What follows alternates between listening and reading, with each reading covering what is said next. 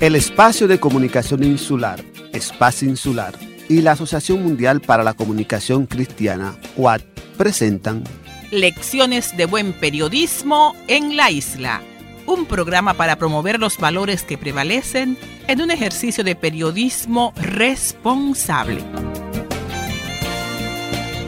Saludos amigas y amigos, damos inicio al programa Lecciones de Buen Periodismo en la Isla, con el que procuramos promover los valores que prevalecen en un ejercicio periodístico comprometido con la responsabilidad y la ética. Lecciones de Buen Periodismo en la Isla es una producción del Espacio de Comunicación Insular Espacio Insular en el marco del proyecto Promoviendo Derechos a través de la radio, que cuenta con el apoyo de la Asociación Mundial para la Comunicación Cristiana. Las siglas son UAC en inglés. En esta edición estaremos conversando con el periodista bienvenido Álvarez Vega. Saludos, bienvenido, ¿cómo está usted? Saludos, saludos, muchas gracias. Estamos vivos, que es lo más importante.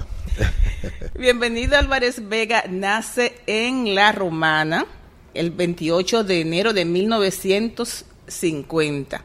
Háblenos de sus padres, bienvenido, y cómo transcurrió su niñez en este pueblo costero. Bueno, ya yo cuento muchos días. Del 50 para acá son 66 años. Eh, soy un oriental típico, es decir, una de esas personas que en vez de decir carta dice carta y en vez de decir puerta dice puerta. Yo nací en La Romana en esa fecha, 28 de enero del año 1950, en lo que hoy es la calle José R. Paulino, que es una calle muy entre el cementerio y lo que es la Avenida Libertad, que es la calle que divide al pueblo, como decimos en la romana, del Central Romana. Eh, mi madre se llama María Elena Vega, que todavía vive, tiene 86 años, y ella a su vez es hija de padres que vinieron de Puerto Rico para trabajar en el Central Romana. Ustedes saben que Inicialmente eh, el Central Romana era propiedad de la SAU Puerto Rico Sugar Company, empresa que de raíces norteamericanas que instala este ingenio en el 1911 en la época del gobierno de Cáceres y entonces muchos boricuas vinieron a trabajar, unos en la parte fabril, otros en lo que se llama la oficina y otros en la parte agrícola. Eh, mis abuelos eh, vinieron a trabajar en la parte agrícola. Y entonces, eh, muy de joven, mi padre, Juan Bautista Álvarez Rijo, nació en, en, San Rafael de Yuma, se trasladó a la Romana a trabajar precisamente en el Central Romana y ahí se encontró con esta joven María Elena Vega, hicieron matrimonio y de ese matrimonio nací yo.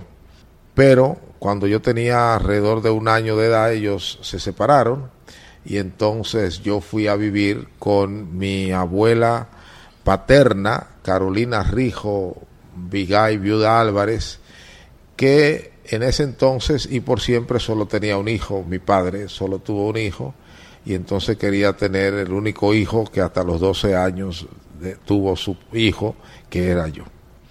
Eh, tuve una infancia normal de una familia, vamos a decir, pobre campesina, de una pobreza muy distinta a la pobreza como es hoy. Es decir, antes ser pobre era tener que comer, donde vivir, una que otra vaca, poder ir a la escuela.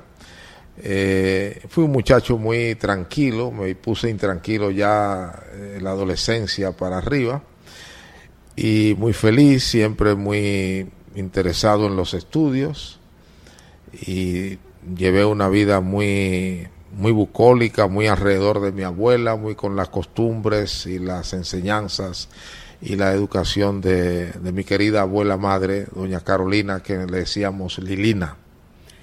O sea, eh, apenas entonces pasaron, eh, pasó qué tiempo en la romana antes de, de ir a de ir a Higüey.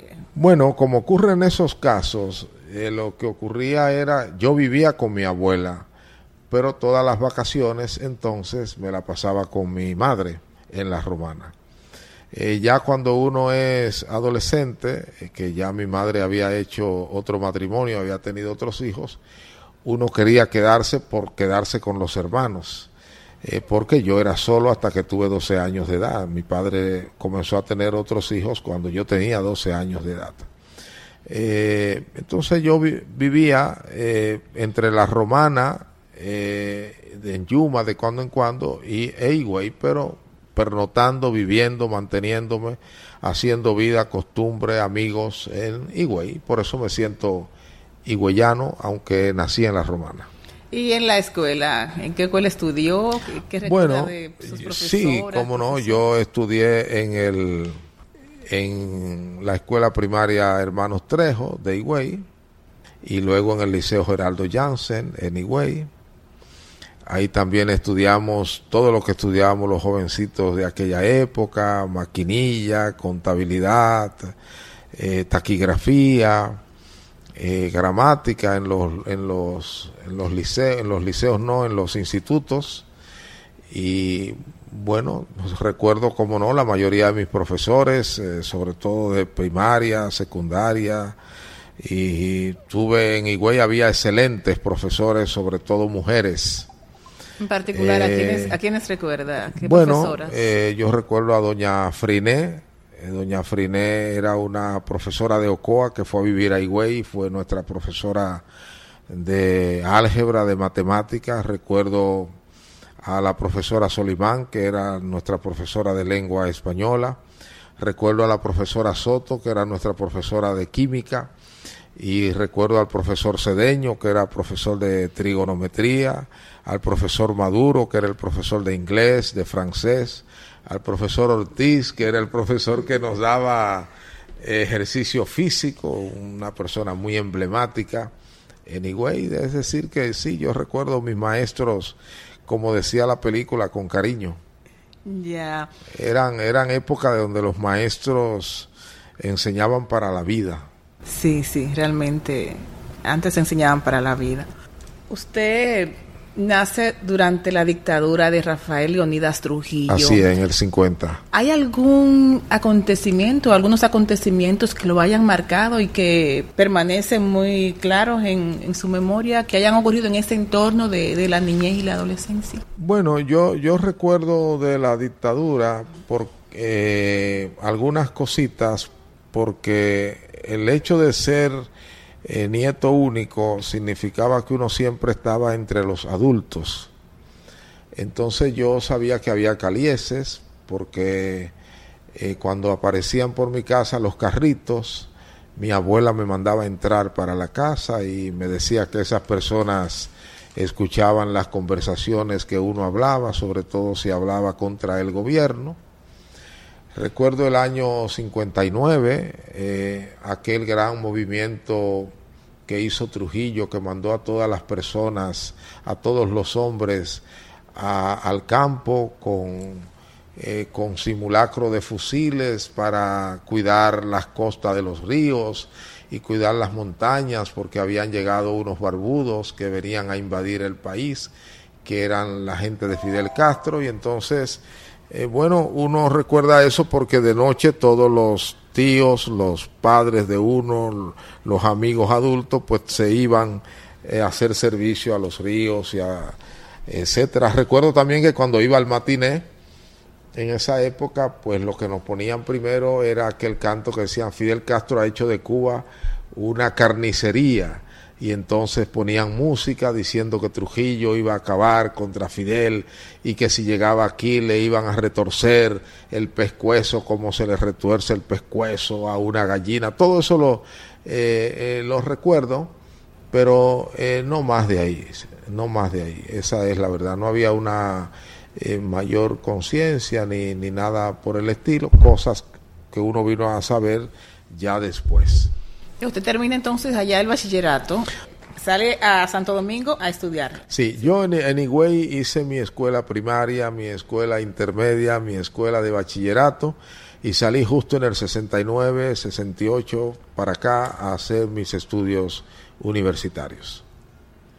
Ya, y entonces eh, vino que con claridad, ¿cómo que, de que iba a ser periodista, ¿cómo descubre esa vocación? Bueno, inicialmente yo, eh, como todo muchacho, decía que me gustaría ser militar, siendo un adolescente, después decía que quería ser sacerdote, y después entonces eh, yo quería ser abogado. Esa fue, yo creo, mi primera vocación firme, pero yo soy protestante de credo y entonces en la iglesia me dijeron que esa no era una profesión para un cristiano.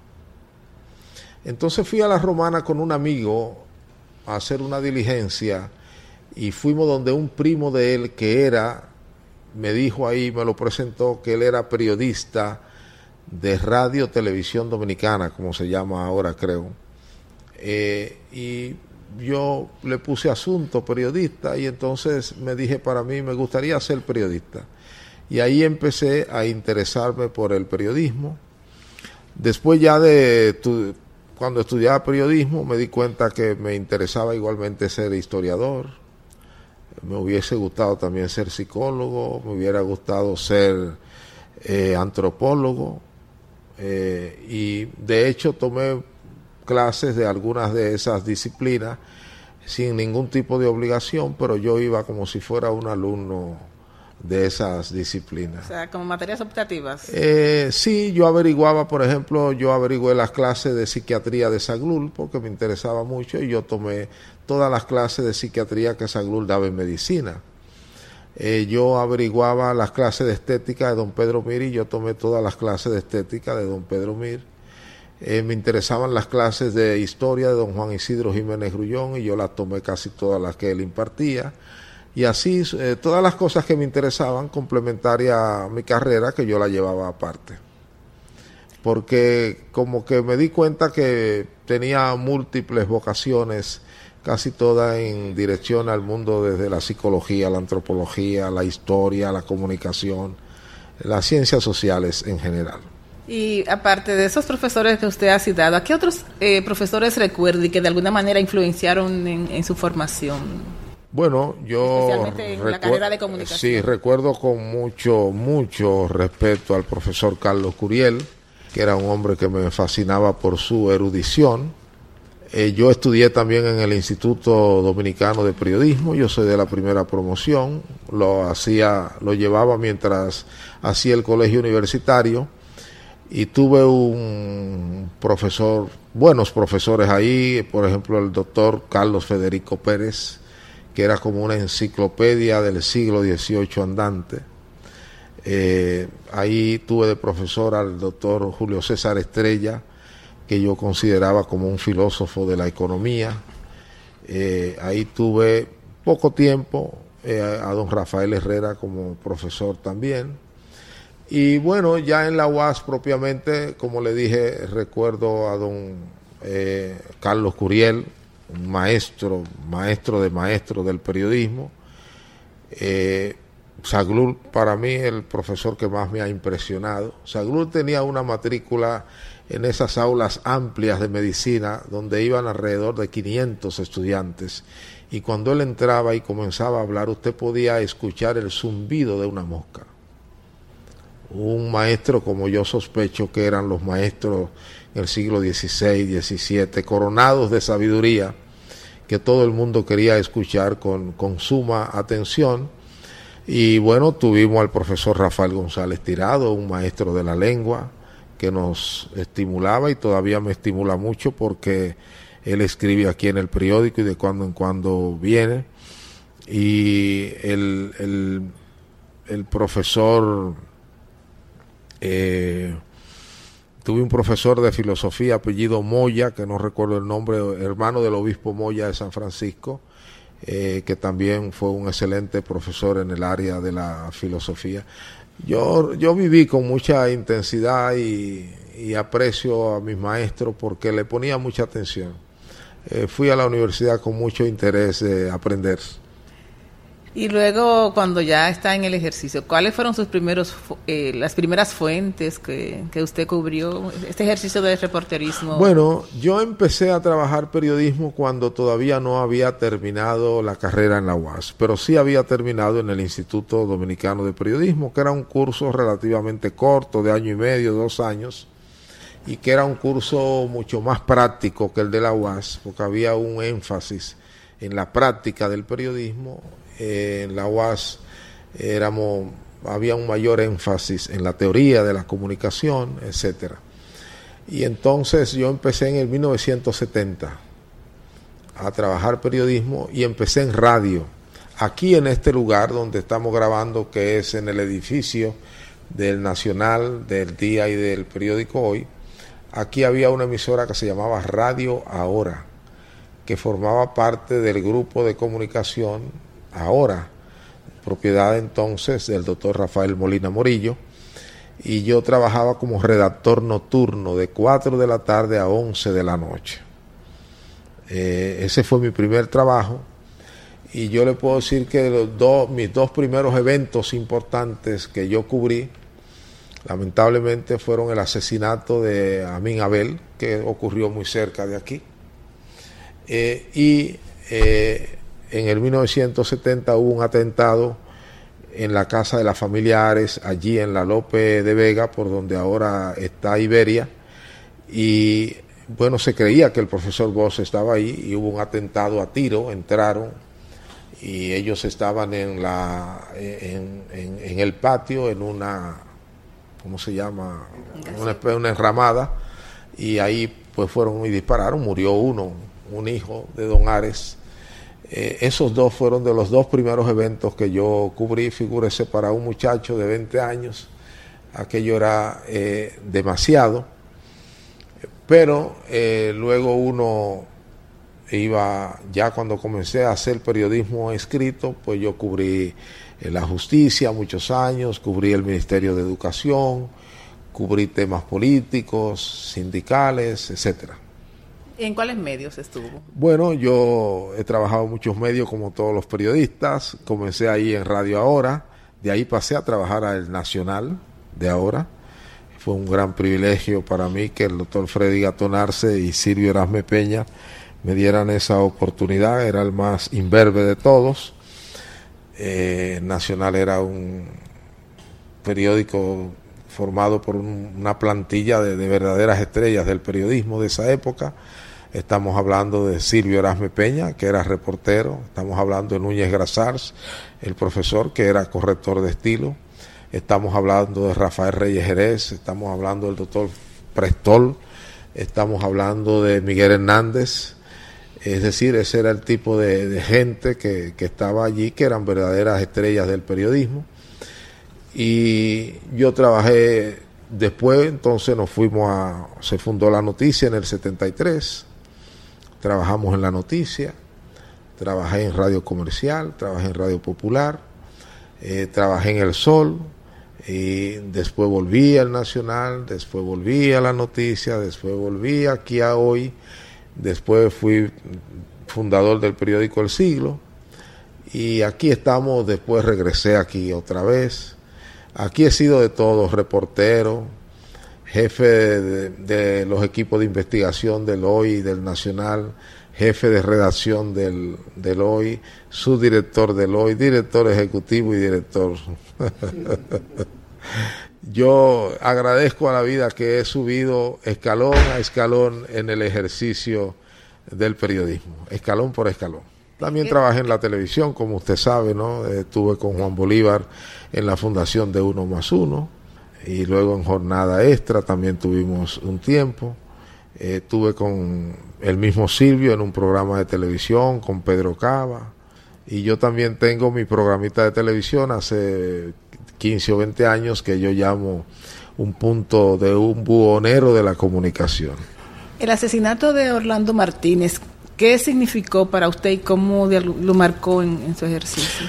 Bueno, Orlando y yo nos habíamos conocido en la redacción de El Nacional porque para ir a la redacción de última de, la revista Ahora había que pasar por en medio de la redacción del Nacional y entonces pues ahí hicimos amistad. De hecho, el primer reportaje que yo publiqué, que fue un reportaje a la Escuela de Física de la Universidad Autónoma de Santo Domingo, cuando comenzaba la Escuela de Física, lo publiqué en la revista Ahora y me lo solicitó que se lo hiciera Orlando Martínez. Luego tuvimos algunas materias juntos en la UAS porque ustedes saben que él estudió de manera muy accidentada. Él tuvo que viajar mucho a Europa, se fue a vivir a Europa, venía, seguía alguna materia y creo que él no concluyó su carrera totalmente, creo. Y eh, bueno, recuerdo perfectamente eh, la noche eh, cuando lo mataron. Yo trabajaba en ese entonces junto con Marino Mendoza y Miguel Franjul en una emisora no sé si era Radio Pueblo, algo así que se llamaba, teníamos ahí un noticiario y yo había estado donde mi novia, cerca de la UAS, y había salido cuando ellos me llamaron eh, que habían matado a Orlando Martínez, entonces yo lo que hice fue que me devolví ahí mismo y fui al, al Marión, que fue donde fue llevado el cadáver de Orlando Martínez. Eh, a nosotros, a mi generación, nos estremeció eh, no nos asustamos, nos estremeció. Fue como, como un sismo que llegó a nuestras vidas. Un hombre brillante, extraordinariamente inteligente, joven, eh, con mucho amor a la vida, al mundo. Sí sabíamos todos, teníamos conciencia de que él eh, fue un periodista que confió demasiado en su talento y entonces se permitía licencias críticas eh, que otros no nos permitíamos, quizá con una clara conciencia de lo que era el régimen de, eh, de Balaguer. Él murió, lo mataron en el momento en que él vivía, como decimos, sus 15 minutos de gloria como periodista, era probablemente en ese momento el periodista más leído del país, más respetado, más considerado pero cada artículo que él escribía le ganaba un nuevo enemigo y enemigo poderoso. Y eso, bueno, a partir de ahí nos dimos cuenta de que ya no solo en el balaguerismo era posible la muerte de corresponsales, cosa que había ocurrido, y la desaparición de corresponsales, cosa que también había ocurrido, y el encarcelamiento de corresponsales, sino que ya también era posible matar a periodistas importantes de nombre, ejecutivos periodísticos de la capital, y nos dimos cuenta que de alguna manera todos éramos vulnerables, pasamos a ser eh, vulnerables como periodistas y nos dimos cuenta hasta dónde era capaz de llevar de llegar el régimen de Joaquín Balaguer. Usted fue directivo del Instituto de Previsión y Protección del Periodista, eso fue en, en los años 80. Eh, los gremios periodísticos y los institutos de, esta naturaleza de previsión y protección están jugando su rol en la actualidad. Y, por qué nos gustaría bueno eh, el, sindicalismo fue una etapa muy apreciada por mí yo eh, como toda mi generación comenzamos a interesarnos en el sindicalismo periodístico desde que llegamos al periodismo y yo recuerdo que a las primeras reuniones que yo asistí del entonces Sindicato Nacional de Periodistas Profesionales se celebraban frente al Parque Independencia, eh, en lo que entonces era en una segunda planta el local de la Asociación Médica Dominicana. Ahí era que nosotros celebrábamos nuestras reuniones. Después hace, participé en el primer Congreso Nacional de la Prensa, que fue en el 70, se hizo en el Paraninfo de Ciencias Médicas de la UAS. Y ahí se aprobó eh, eh, crear una legislación para crear, valga la redundancia, el colegio de periodistas. Y me incorporaron eh, a Manolo Quiterio y a mí, nos incorporaron como miembro de la comisión que iba a redactar ese eh, proyecto de colegiación y así comenzamos nosotros pues a articularnos muy intensamente en toda esta eh, defensa, caminar por todo el país. Eh, después vino, formamos parte de aquella comisión que negoció con Ornes un proyecto de consenso que luego nos dejó a mitad de camino. Y bueno, nos alejamos un poco cuando llegaron un grupo de compañeros y negociaron otro proyecto, eh, que hicieron unas concesiones que nosotros no estábamos dispuestos a hacer. Estamos hablando del Colegio de Periodistas. Del Colegio de Periodistas, sí. Eh, y ahí nació la APP, la Asociación de Periodistas Profesionales, que no tuvo mucha vida, y tuvo Juan Bolívar, ahí tuvo este muchacho que es senador, Varguita, el mismo Quiterio, etcétera. Y después entonces vino un periodo como de entendimiento y ahí fue cuando yo pasé a, en un esfuerzo a, dirigir el Instituto de Previsión Social, que fue una cosa de poca vida, de poca vitalidad, de pocos aportes, eh, quizás no habían las condiciones, eh, el, colegio nunca ha recibido de los medios los aportes económicos que por ley le pertenecen. Eh, también los periodistas hemos perdido un poco de, de conciencia de la necesidad de tener un gremio y un gremio fuerte, un colegio, un colegio fuerte. Y yo le diría que yo admiro y respeto a los compañeros que han hecho grandes esfuerzos por mantener la figura del colegio con todas sus instituciones, pero todavía nos falta un larguísimo camino por recorrer, que va a depender de nosotros los periodistas, en la medida en que nosotros tengamos conciencia gremial, que creo que pocas veces la hemos tenido. Usted presentó en la universidad una tesis que eh, realmente logró, suscitó mucho interés, eh, prensa y estructura de poder. Prensa escrita y estructura de poder en la República, en la República Dominicana. Eh, esa, esos planteamientos y esa, eh, mantienen la vigencia, eh, mantienen su vigencia en el día de hoy. Bueno, vamos a decir que parcialmente, porque eh, la tesis lo que procuraba era identificar quiénes eran los dueños de los medios y su relación con el, el poder en todas sus manifestaciones, desde el poder familiar, el poder económico, el poder político, el poder social, y entonces por ahí determinar que el, la prensa, como siempre lo ha sido, es parte del establishment en las democracias occidentales eh, fue un trabajo bonito, me dio mucha gratificación intelectual y me eh, sentí muy contento de lo bien que fue acogido, sobre todo, más que en la comunidad periodística, en la comunidad intelectual, entre sociólogos, historiadores, antropólogos. Eh, hubo mucho aprecio porque era el primer trabajo de ese tipo que se hacía en el país. Pero yo le diría que la prensa ha cambiado mucho, la prensa sigue siendo parte del establishment, pero con otras expresiones. Quizá hoy es más poliárquica, es decir, el poder está mucho más distribuido que en esa época, aun cuando uno puede creer que hay más concentración de medios, hay más concentración de los medios tradicionales, pero no hay más concentración de los medios nuevos, no tradicionales.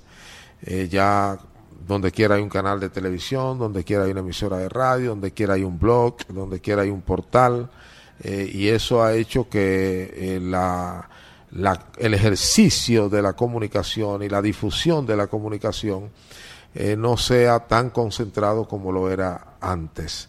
Eh, habría que hacer un estudio nuevo, poner al día todo eso que se hizo y ver cuáles son las nuevas expresiones en términos del, de, de, de pertenencia al poder de los medios de comunicación.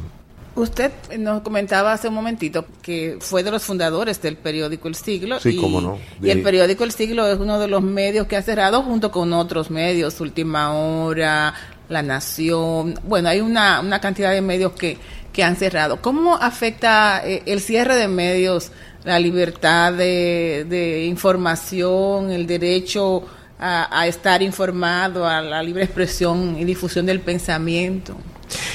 Bueno, antes de contestarle esa pregunta, yo quiero decirle que yo fui el director fundador del periódico El Siglo, que fue el primer periódico digital que se hizo en el país, y que, y esto lo digo sin ánimo de molestar a nadie, ha sido mi mejor experiencia periodística, donde yo he sido periodista a plenitud y donde yo hice como periodista y director lo que yo quise, desde una visión estrictamente periodística. Y me siento tan satisfecho de que la sociedad dominicana acogió con tanto interés esa experiencia periodística hasta el punto que todavía hay gente que, eh, que se la recuerda a uno y hay gente que, que, le dice tengo esa colección completa de periódicos, etcétera. Mire, el cierre de medios aquí era, era un fenómeno anunciado, que todo lo que conocíamos algo del ABC de la industria periodística sabíamos que en algún momento se iba a producir. No podíamos decir cuándo, pero sabíamos que se iba a producir. Lo primero es que surgieron muchos medios eh, al margen de los de los valores legítimos de por qué deben aparecer los medios. Es decir, aquí hubo muchos medios que nacieron eh, alrededor de grupos económicos eh, para cuando esos grupos económicos necesitaran una defensa, tenerla. Y, y yo tengo incluso una justificación a eso porque entonces como ahora la sociedad dominicana era una sociedad con instituciones muy débiles, o con ausencia de instituciones y la gente del dinero, del capital, entendía que estaba en el aire y no tenía una fortaleza para defender sus intereses cuando fuese necesario. Y entonces muchos medios surgieron con esa vocación y, bueno, eh, como no podían ser rentables económicamente en el largo plazo, porque el mercado de periódicos no lo permitía, ni el de lectores, ni el, de, ni el publicitario, y cuando las empresas que lo sustentaban no pudieron sustentarlo, pues quebraron, como tenían que quebrar. Obviamente eso afectó primero el mercado laboral y segundo, no de manera muy esencial, pero afectó también eh, eh, el pluralismo de la comunicación. Pero los compañeros se han ido reenganchando en otros sitios y después apareció Internet que de alguna manera ha permitido que muchos colegas se encuentren donde ganarse la vida. Y también surgió, como usted sabe, en los años, básicamente a partir de los años 80, una apertura de la radio y la televisión para los periodistas, porque hubo un momento en que la televisión dominicana no era para los periodistas. Y hubo un momento cuando yo decía irónicamente, y lo sigo diciendo, cuando los feos tuvimos acceso a la televisión y entonces pues encontramos un medio más de vida y creo que mucha gente que perdió su trabajo en la prensa escrita pues lo encontró en la televisión y con buenos programas de radio, etcétera. Usted nos comentaba ahorita que es eh, protestante de religión. Sí, como no, de credo protestante. Eh, ¿Cómo ha influido esa formación en el ejercicio de, del periodismo, un ejercicio que consideramos ético y responsable? Bueno, gracias por el piropo. Eh, yo le puedo decir que toda mi vida está permeada por mi visión cristiana protestante de la vida. Eh, toda mi vida, no solo el ejercicio profesional. Eh, yo diría que la esencia de, los valores que yo pueda tener, en el sentido que lo pueda tener, unos eh, congruentes con el resto, otros disonantes con el resto, eh, provienen de, de, esa escuela de pensamiento, esa ideología que lo es en algún momento, de esa visión filosófica de la vida que lo es también, y, y por supuesto de esa cosmovisión que la es también, una cosmovisión. Eh, lo primero que le puedo decir es que mi, yo, yo no vengo de una familia eh, de intelectuales, y aunque yo no lo he logrado no he logrado ser un intelectual, mi amor al mundo de las letras, de los libros, de la literatura, de la escritura, eh, me viene de, del protestantismo. Y ahí es donde yo aprecio, aprendo a apreciar el valor de la palabra, la palabra escrita, la palabra leída, el análisis de la palabra y el respetar también a los demás y el entender que cada persona tiene todo el derecho a pensar como piensa. Todo eso yo lo aprendí en, en, la visión protestante de la vida. Usted ha recibido múltiples reconocimientos en el transcurso de su carrera. ¿Qué significa para usted cuando le entregan esos reconocimientos por una trayectoria que consideran ejemplar? Porque se reconoce lo que bien se aprecia. Bueno, yo muy avergonzado le puedo decir que a la mayoría de los reconocimientos no voy a recibirlos. Eh, casi siempre pongo a un compañero que lo reciba y lo que he recibido por alguna razón que he tenido que ir lo he hecho con mucha vergüenza porque, y esto lo digo sin modestia, no encuentro ninguna parte de mi vida que merezca ser reconocida. Yo lo único que he aprendido es un oficio y lo he tratado de ejercer como mis padres y mi visión de la vida me ha enseñado eh, siempre siento que me quedo corto, que pude haber hecho muchísimo más de lo que he hecho eh, y no hay razón para ningún premio ni ningún reconocimiento, esa es la verdad. ¿Cómo define el periodismo que se ejerce hoy en día en el país? Eh, bienvenido. Mire, yo no soy un crítico del periodismo. Yo siempre he lamentado que las mayores críticas al ejercicio del periodismo provienen de los mismos periodistas. Siempre he lamentado eso y lo atribuyo a un sentimiento de culpa. Yo creo que los periodistas a veces creemos que estamos para transformar el mundo y nosotros no estamos para transformar el mundo.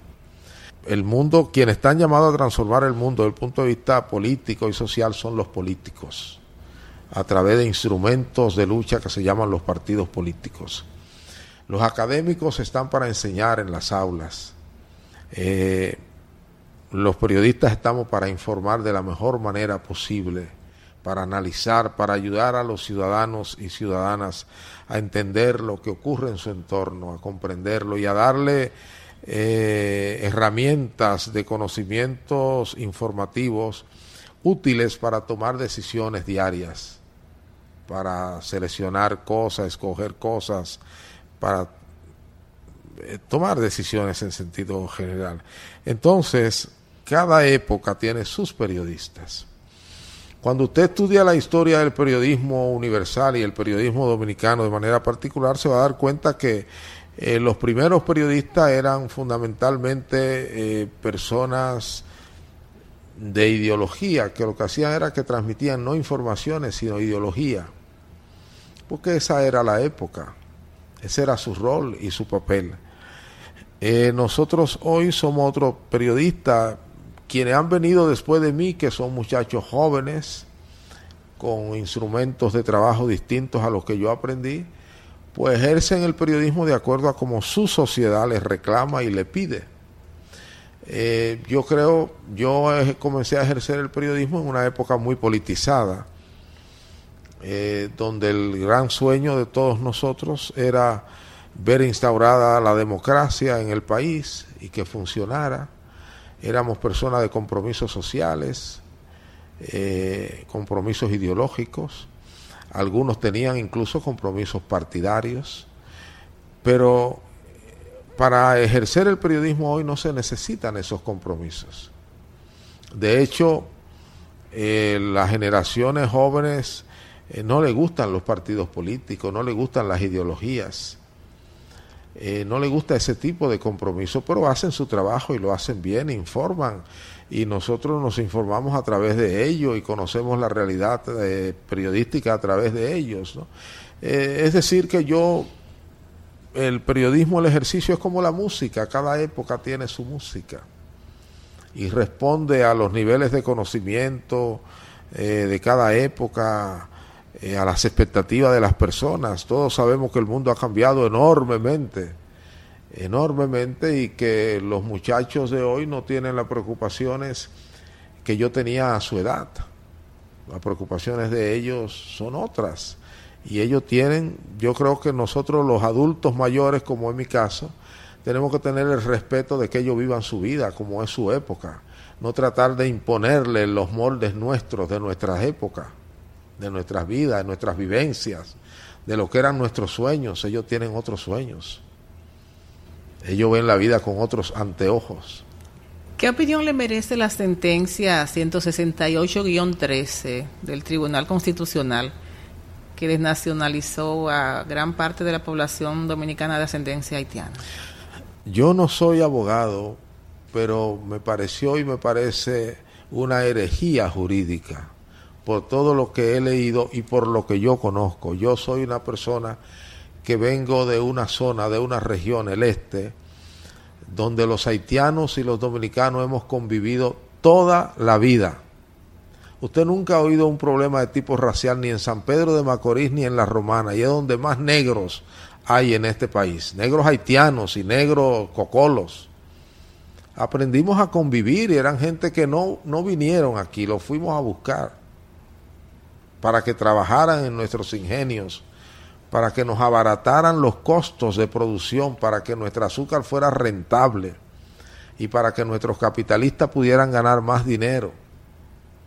Y a muchos de ellos lo establecimos en verdaderos guetos humanos, no por su condición de extranjeros, sino porque la industria azucarera tiene reservada para los que trabajan en la zona agrícola guetos, donde no hay ningún servicio. No había escuela, la pequeña escuela que el central pagaba no había consultorio médico, el pequeño consultorio médico que el central pagaba. No había vida, festividad que no fuera un play de pelota o aguardiente los fines de semana. Y esa gente vivió en paz y tranquila, hizo familia. Unos se casaron entre ellos y otros se casaron con dominicanos, con puertorriqueños. Hicieron familia y, y la sociedad siempre los reconoció como personas legítimas que tenían la documentación que le daba el central. La documentación que le daba el central. Nadie en este país en nombre de la ley tenía ni tiene derecho a desconocer eso. Por eso digo que me parece una aberración y una herejía desde el punto de vista jurídico y un tremendo pecado social. Finalmente, bienvenido. Eh, Radio Cimarrona intenta construir ciudadanía, una ciudadanía activa, una ciudadanía responsable. Nos gustaría algún mensaje para las oyentes y los oyentes de la radio.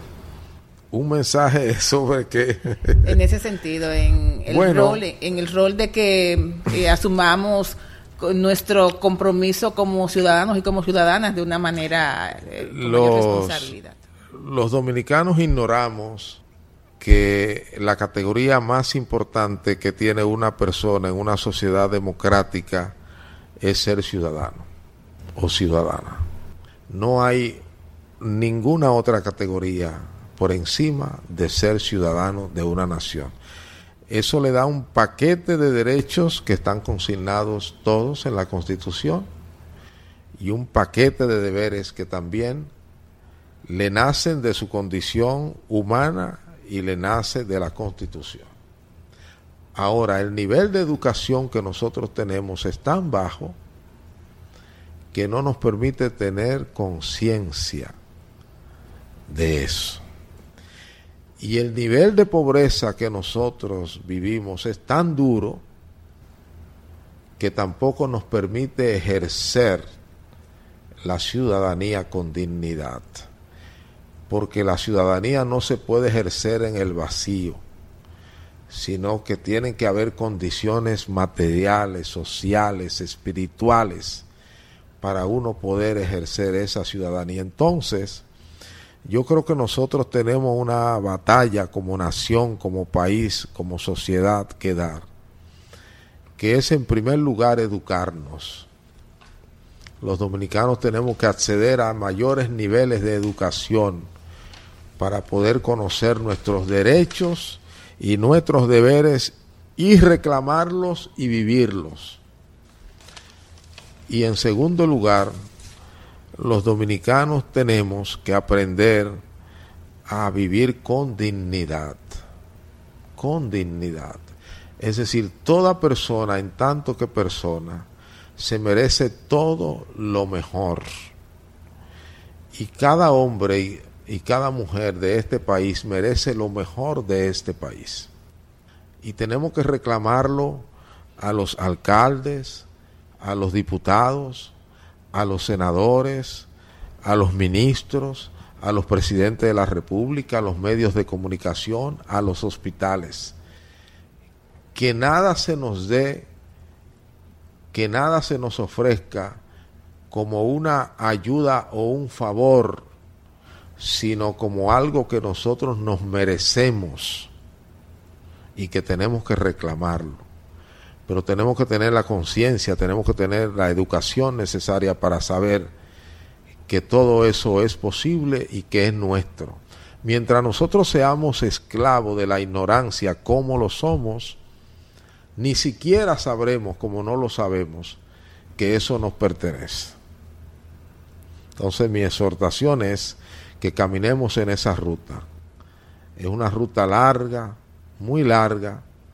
Es un país al que se le ha negado la educación y, los dominicanos no la reclamamos, porque se nos ha preferido hacer edificios de escuelas, de hospitales, carreteras, eh, túneles, la comparonería de metro, antes que darnos lo básico que nos lleva a la dignidad y a la ciudadanía, que es ser hombres y mujeres educados, que es como ser, aprender a ser dueños de nuestros destinos. Muchísimas gracias. De esta manera finalizamos este diálogo con el periodista Bienvenido Álvarez Vega para el programa Lecciones de Buen Periodismo en la Isla, una producción del Espacio de Comunicación Insular para Radio Cimarrona, con apoyo de la Asociación Mundial para la Comunicación Cristiana, en el marco del proyecto de capacitación en comunicación y producción multimedia comunitaria enfocada a la defensa y promoción de los derechos humanos,